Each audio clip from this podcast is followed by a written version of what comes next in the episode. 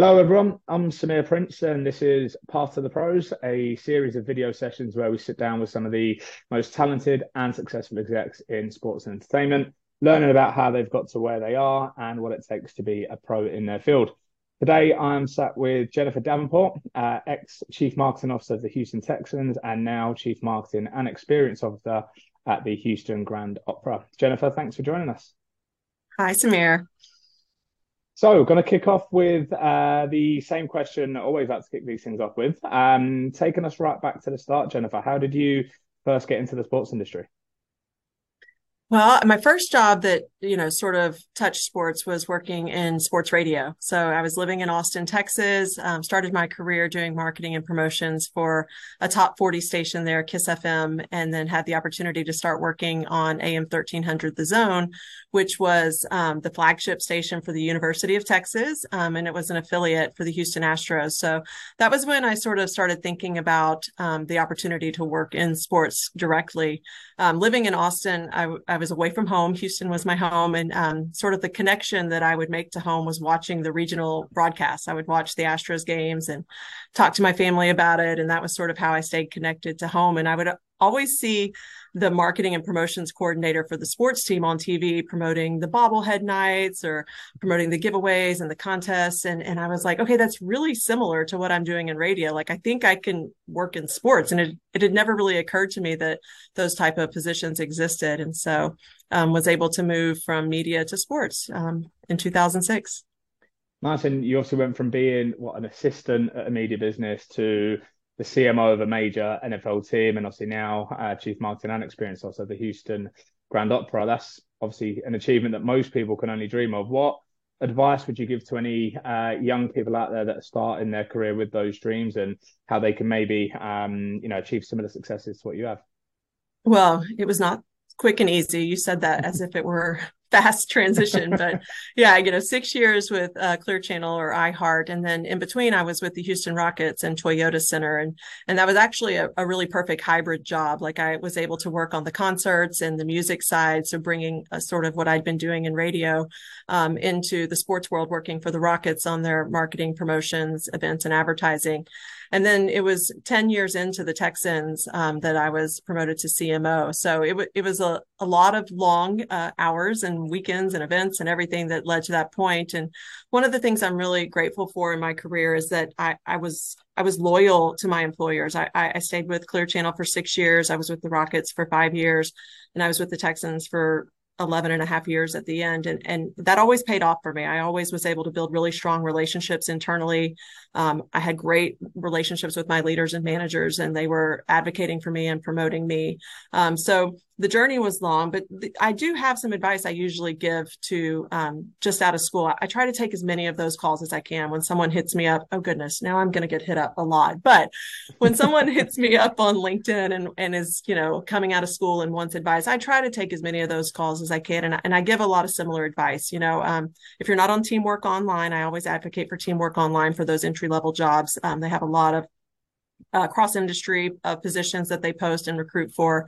Um, and and what I did when I was early on is I would find jobs that I wanted and I, I would print out those job descriptions and I would try to mimic the language of the job description in my resume.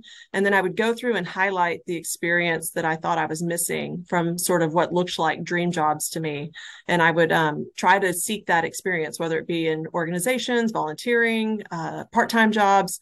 And what I find with a lot of just out of school people is, is they don't claim their experience. Like they, they feel like if it's not a paid job, that it's not worthwhile experience to talk about. And when I try to dive in, when I'm interviewing for entry level interns, coordinators, uh, they have a lot of experience just through their schoolwork or through their part-time jobs or through their nonprofit volunteering and so that's a little bit of advice i tend to give when i take those sort of mentoring calls that i that i do love doing nice yeah lots of uh, hot tips in there for for those younger guys and girls looking to, to get into the industry and one thing that I've noticed, Jennifer, specifically with your background, is um, you know I speak to people on a day to day basis who are always looking to to make a move, and often with that move there comes relocation, and you've had quite a unique career, you know, without having to relocate very far at all. You've you've obviously been very successful, specifically within Texas. Um, what would you kind of put that down to? And is there anything, uh, I guess, any advice or anything that people can use, um, especially those who can't consider relocation due to personal situations that may be able to help their careers? Yeah, I did recently have like a, a major like sort of transition moment in my life. Like I, I, left the Texans and, and sort of ended 16 years plus in sports at the same time as I started a family. So I had a baby, changed jobs, changed industries all at the same time. And, and I really was tempted. I, I my family were very open to to relocating and living in other parts of the country and, and, experiencing that especially now that we have our son. But it just wasn't the right time. And so looking in houston i was really intrigued when houston grand opera reached out. I, don't think i had ever thought much about performing arts and how similar it would be to working in sports. And so now that I'm at Houston Grand Opera, right now I'm in downtown Houston at the be- beautiful Wortham Theater, and um, it's really opened my eyes to an entirely different population in Houston that I had been really looking at my mark at marketing and at Houston through the lens of a sports fan. And now to look at it through the lens of an arts fan, I just feel like it's really enriched who I am and my ability to market and to reach unique audiences. And so anyone who's like sort of shopping their own market for their next job, it, it you know, I, I'm, you know, proof that there are so many industries and different places that sports experience can take you. Nice. Love to hear that. And uh, six times, I believe it was, AMA Houston Crystal Award winner for, for producing market disruptive, socially responsible digital campaigns. Uh, talk to us about that. Uh, and I guess any other major achievements that you've had in your career thus far, because I think it's one thing winning one or two awards, but to win it six times, you're, you're obviously doing something right. Well, you know, that's something I learned from Jamey Rootes. I was so fortunate to work under Jamey Rootes for 10 years at the Texans. And one of his philosophies is why, why tell everyone you're great when you can get other people to say you're great? And so he was a big proponent for applying for these awards. And anybody who applies for marketing awards knows that they take time and the paperwork and the boards you have to create and the applications and everything. But, but at the end of the day, having your work recognized creates pride in all your employees. It creates pride in your peer group and and for people that are looking around um, in your fan base that you they are supporting an award winning company. So we were always proud to to put forth those. Um, experiences and those jobs that we had done for awards and you win some awards and that's really really great but some of my my biggest achievements i think are um, some of the historical moments like to look back and know that i was part of the game experience and the fan experience team at the Houston Rockets when they went on the 22 win game streak back in the late 2000s.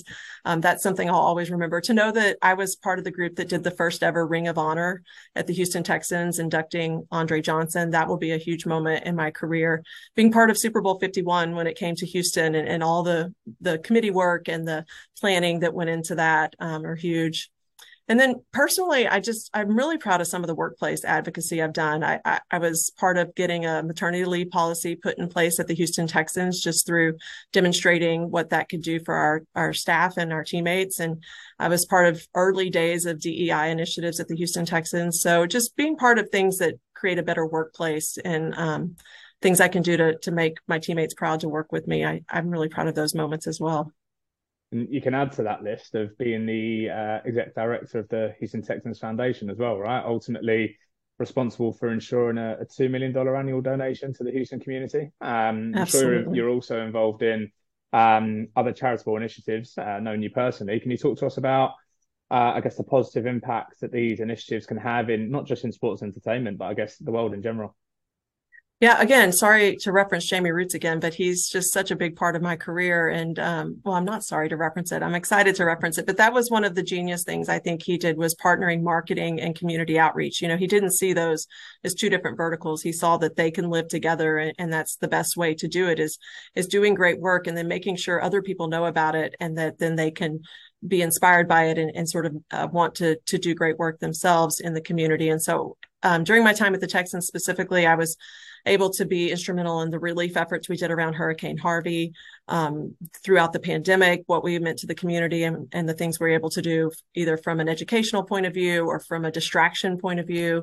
Um, it's just been great to be able to marry giving back with my career in marketing.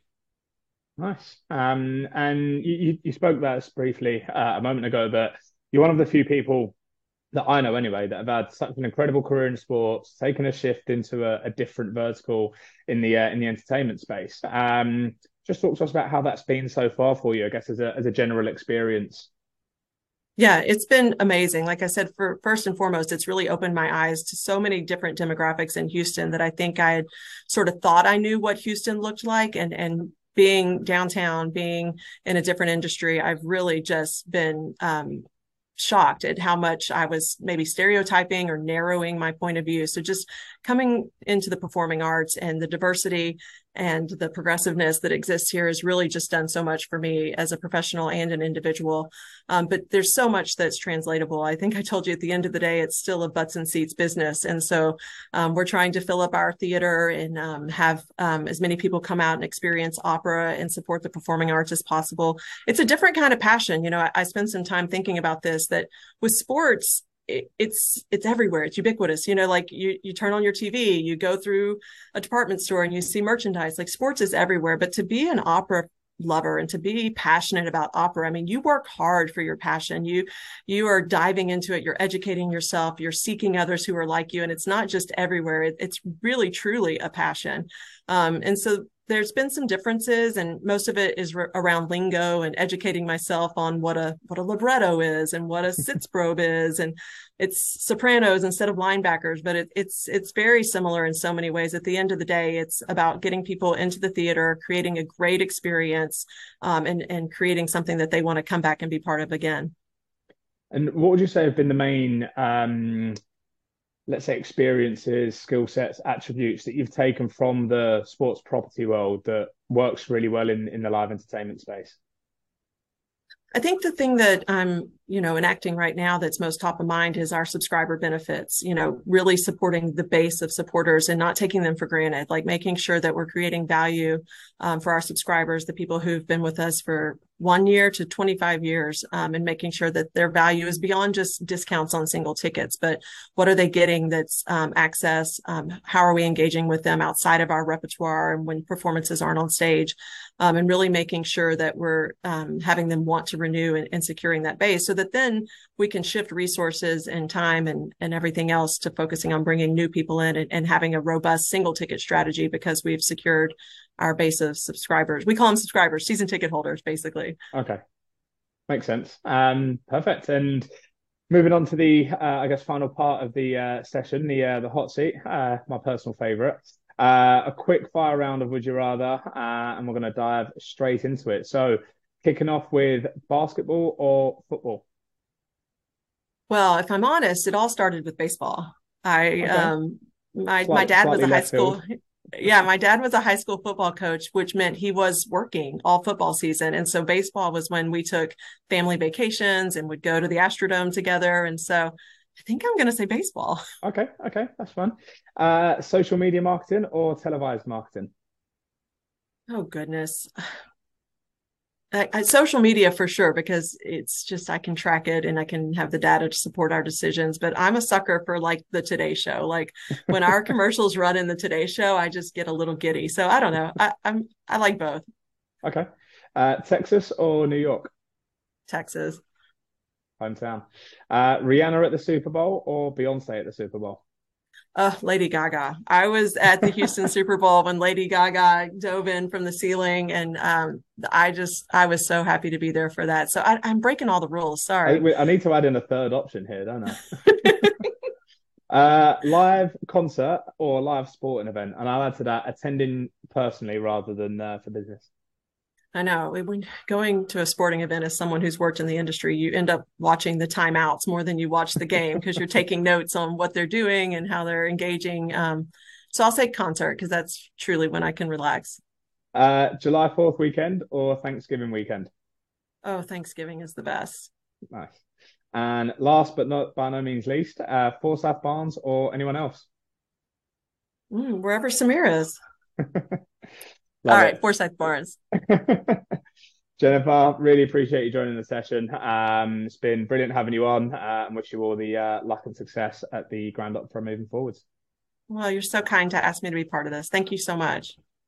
No problem at all. Thanks everyone for watching. Uh, next week, we are sitting down with someone who has held brand side, agency side, and property side roles, uh, who will give us some insight into how she's been able to become the president of an MLS team in a male dominated industry. I'll see you then.